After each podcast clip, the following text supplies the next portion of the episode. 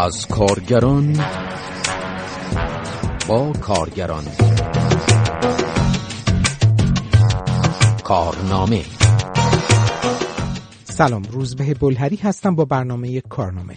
گزارش این هفته درباره حوادث ضمن کار در ایران است. پیش از آن از شما دعوت می کنم به بخش نخست اخبار گوش کنید. بخش دوم اخبار را پس از گزارش خواهید شنید.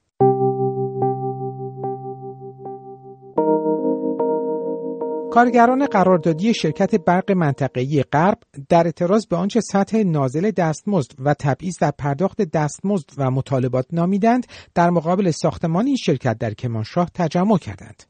به گزارش خبرگزاری ایلنا آنها همچنین به اجرا نشدن طرح طبقه بندی مشاغل و تبدیل نشدن وضعیت قرارداد خود معترض بودند.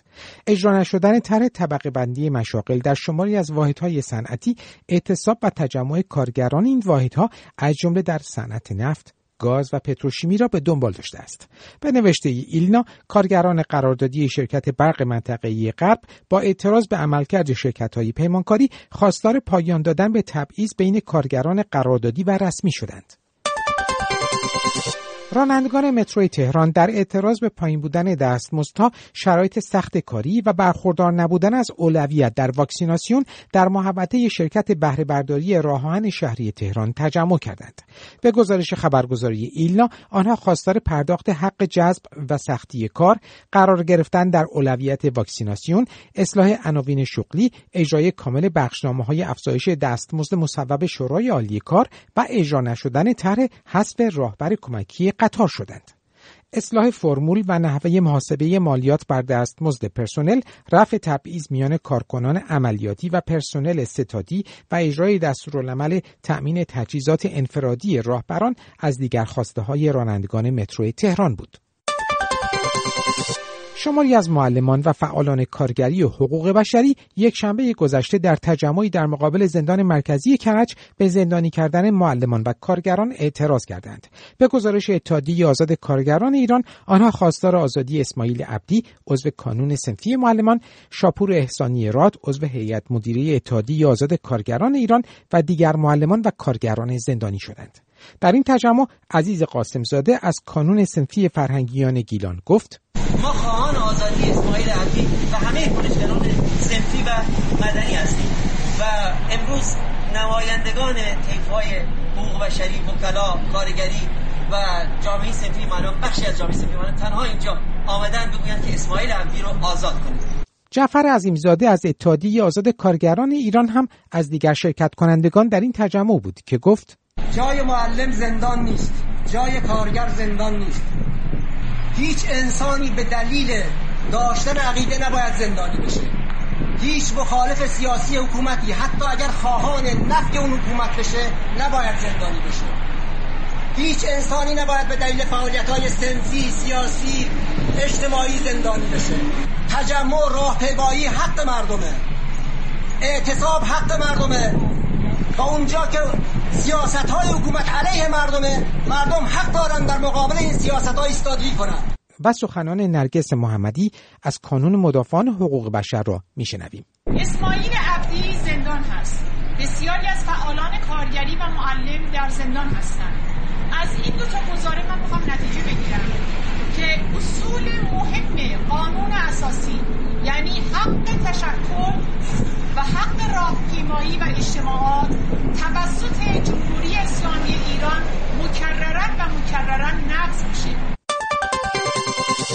شماری از های سنفی معلمان در ایران در بیانی های حمله نیروی انتظامی به تجمع دانش آموزان در دست کم دو شهر را محکوم کردند و خواستار لغو امتحانات حضوری شدند. فیلم های انتشار یافته در شبکه های اجتماعی حاکی از برگزاری تجمع هایی در اصفهان، شیراز، یزد، قزوین، تهران، بیرجند، بروجرد، خورمآباد، زنجان، شهر کرد، کرج، اردبیل و فولاد شهر بوده است. در بروجرد این شعار داده شد.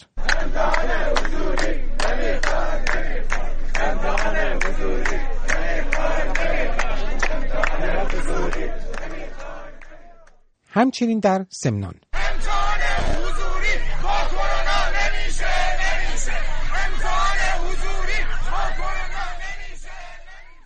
دانش آموزان ناراضی هم در اردبیل شعار دادند.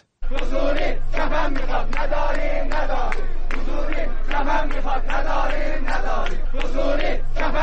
نداریم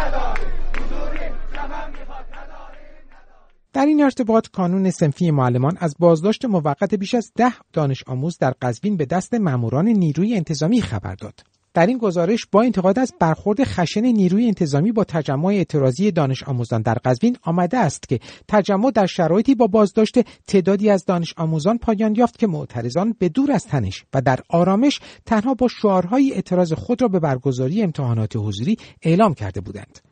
در همین حال کانون سنفی فرهنگیان یزد نوشت تعدادی از دانش آموزان در یک حرکت اعتراضی مدنی و با اتکا به اصل 27 قانون اساسی در داخل محبته اداره کل آموزش و پرورش یزد تجمع کردند.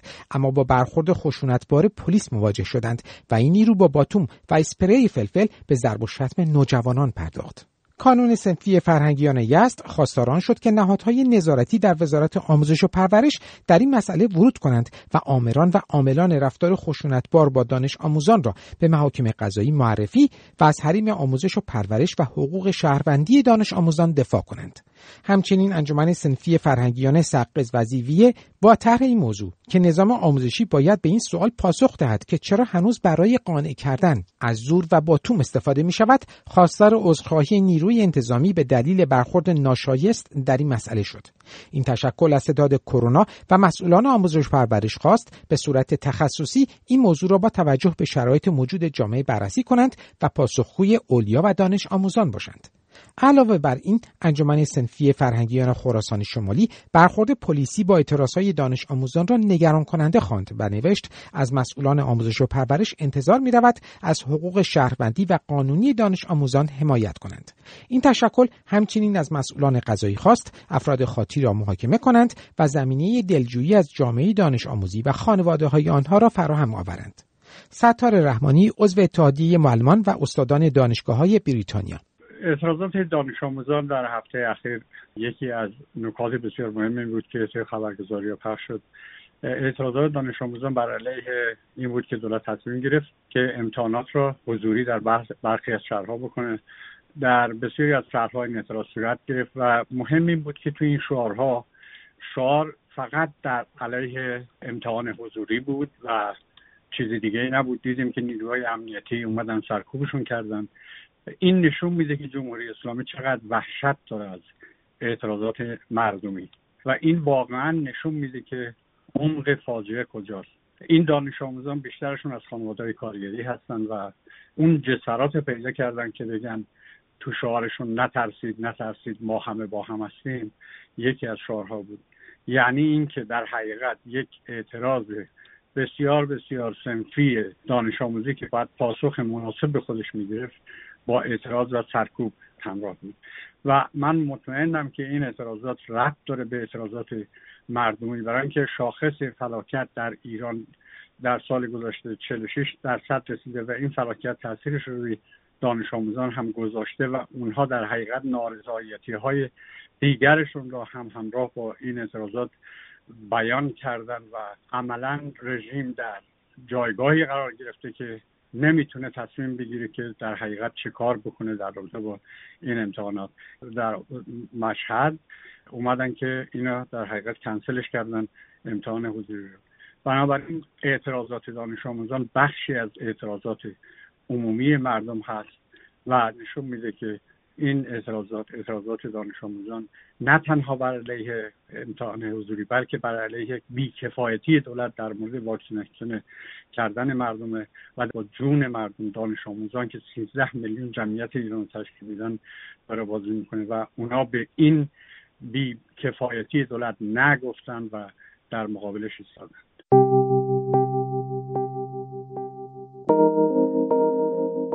وقوع حادثه ریزش در کارگاه استخراج کی 13 پیشرو در تونل شماره 42 معدن بزرگ تزره از معادن چهارگانه شرکت زغالسنگ البرز شرقی و کشته شدن دو کارگر پیمانکاری به نامهای میلاد روشنایی و اسقر افزلی در رسانه و شبکه های اجتماعی خبرساز شده است.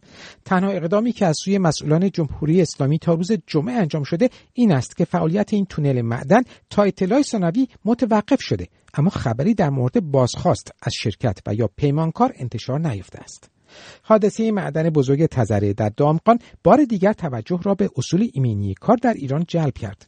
این نخستین بار نیست که حادثه ای ضمن کار در معادن این منطقه روی دهد در این ارتباط می‌توان به 23 خرداد 98 اشاره کرد که بر اثر ریزش تونلی در معدن زغالسنگ تزره دامقان دو کارگر کشته شدند و یک کارگر دیگر هم مصدوم شد بحث ایمنی کار در معادن در ایران سال هاست که در رسانه ها مطرح می شود این توجه به ویژه پس از انفجار در معدن زمستان یورت در استان گلستان در اردیبهشت سال 96 بیشتر شد که 43 کشته و بیش از 70 مجروح بر جای گذاشت.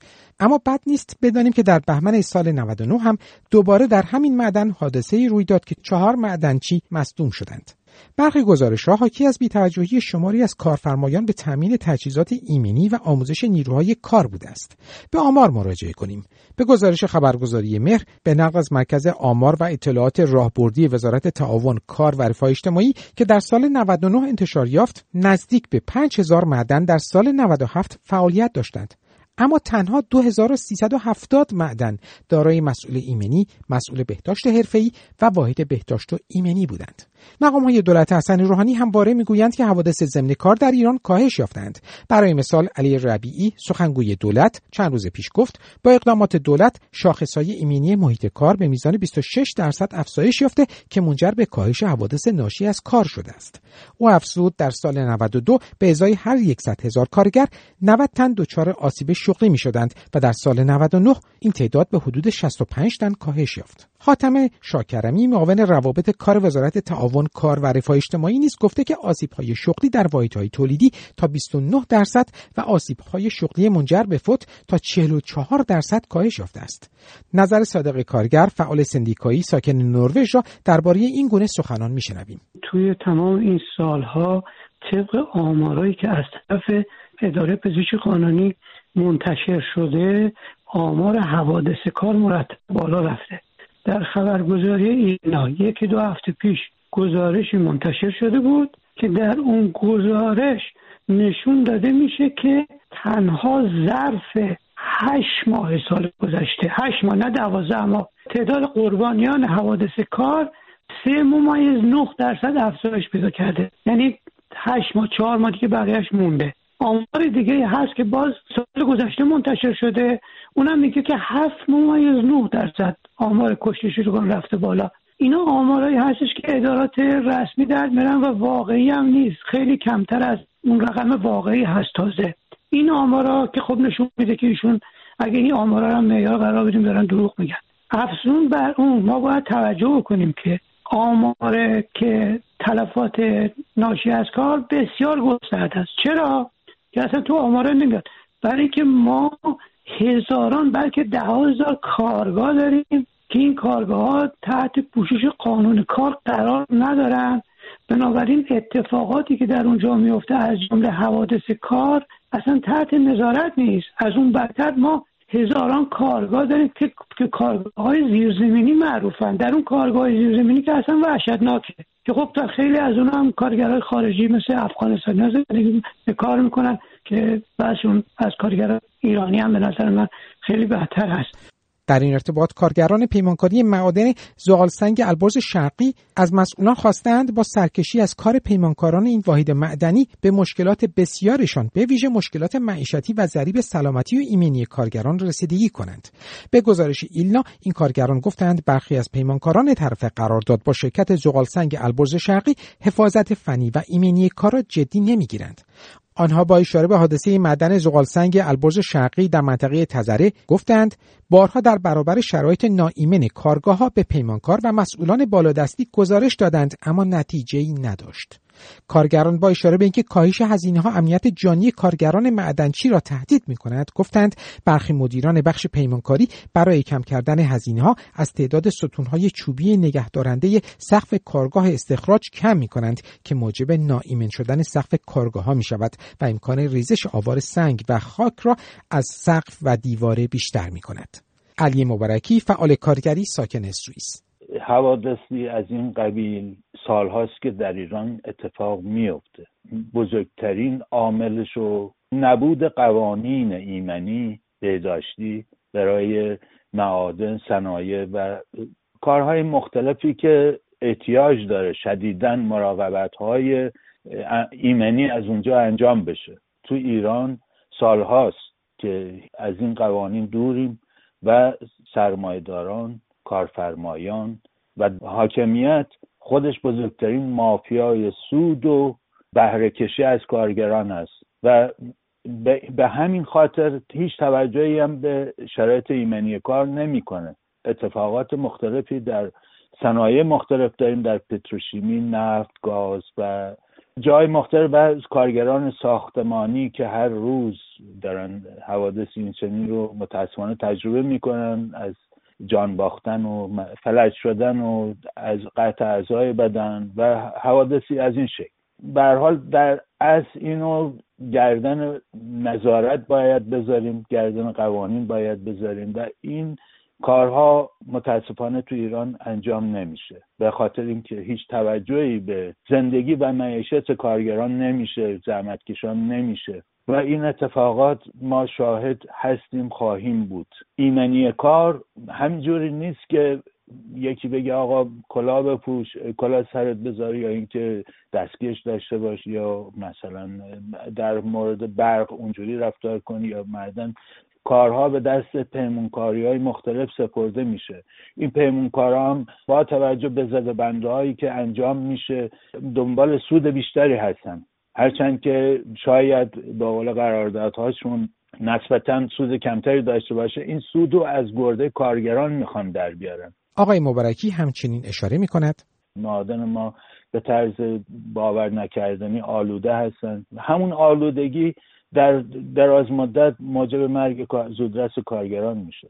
اون نبود ایمنی منجر به این حوادث میشه و اون سختی کار هم بازم خودش منجر به از کار افتادگی زودرس و پیری زودرس و در حال همه اینا در کنار هم یک طرف و نبود حقوق و سطح مناسب زندگی برای کارگران حقوقای چندین برابر زیر خط فقر. اینا همه دست به دست هم میده که این حوادث به شکل وحشتناک هر روز در ایران وجود داشته باشه و تداوم هم داشته باشه. یعنی هیچ کس جوابگو نیست. چرا که در رأس نظام هیچ کس جوابگو نیست تا به زیل که همه با رانت و پارتی و نمی‌دونم از یک سری چیزا استفاده می‌کنه هر کس صاحب کارخونه شده هر کس صاحب یک امکانات و موقعیتی شده که فقط به چاپه و قارت کنه و سود ببره. طبق ماده 95 قانون کار کارفرما باید وسایل و تجهیزات مناسب ایمنی را در اختیار کارگران قرار دهد.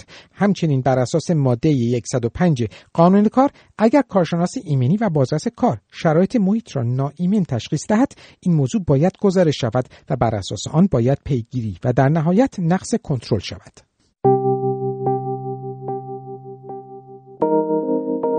بخش دوم اخبار را میشنوید.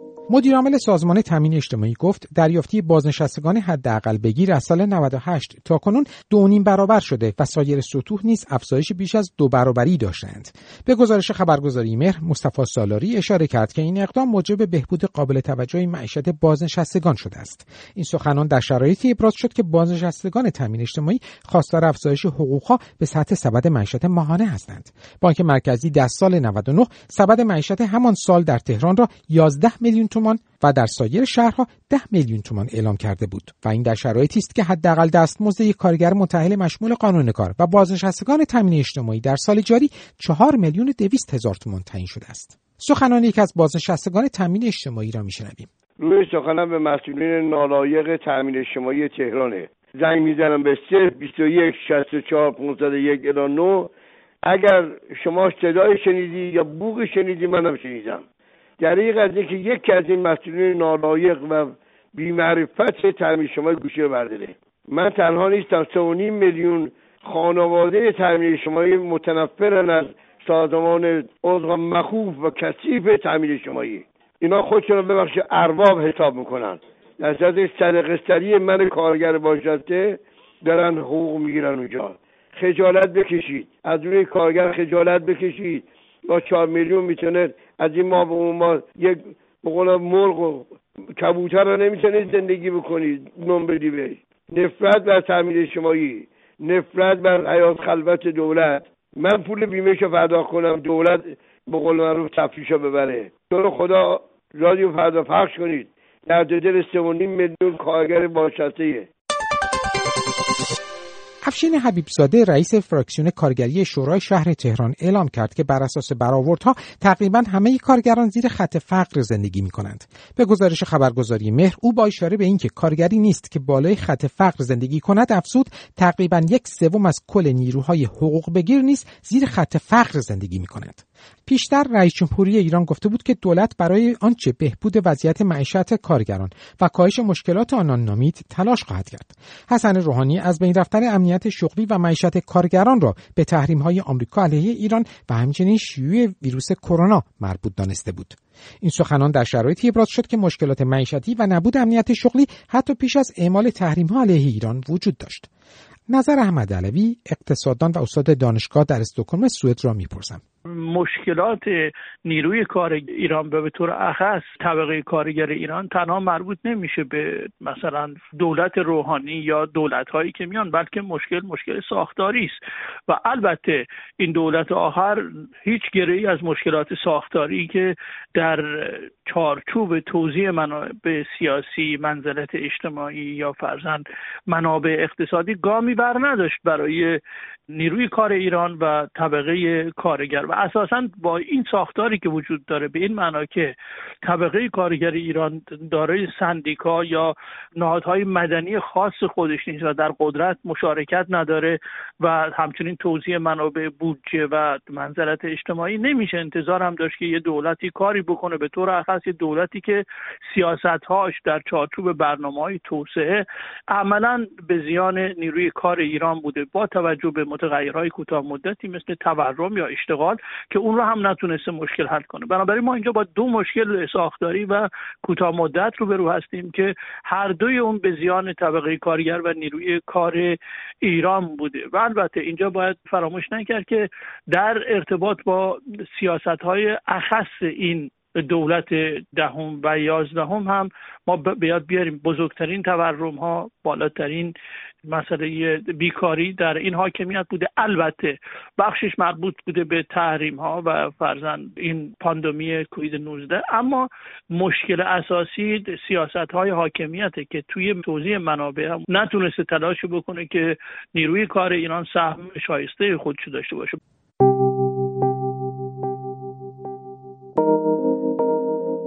یک کارگر نابینا در مورد شرایط زندگیش به رادیو فردا می‌گوید. من یه نابینا هستم نمی‌تونم جای برم نمی‌تونم جای بیایم. من ناچاری بدبختی بروبر خودمون سه چهار تا دختره. هیچ رایم ندارم هیچ راه درآمدی هم ندارم هیچی ندارم.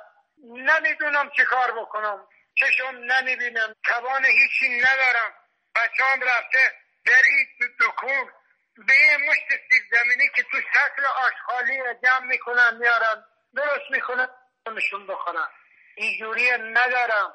اگر نابینا نبودم می‌رفتم بالاخره روزی صد پنجاه تومن صد تومن بهم کارگری می‌دادن. ولی من هیچ راهی ندارم هیچ راه درآمدی هم ندارم. بچه هم میره تو این سطل آشخالی گرگه که به درد نمی‌خوره میریزنش بیرون. جمع می‌کنن میارن اینجا درست می‌کنن بخورن. من مریض شدم من بچه هم مریض شد. چی جواب گوی باید باشه؟ من الانم باور بکن که یک ماه روزگار یه دونه برنجی بچم چشش ندیده بخوره. یک کیسه برنج ده کیلو اینم میگن هزار تومن. من از کجا بیارم سیصد هزار تومن؟ یا سیب زمینیه یه گرگه یه یه بادنجونیه نون نونی من باید برم در نون باید قرض بکنم.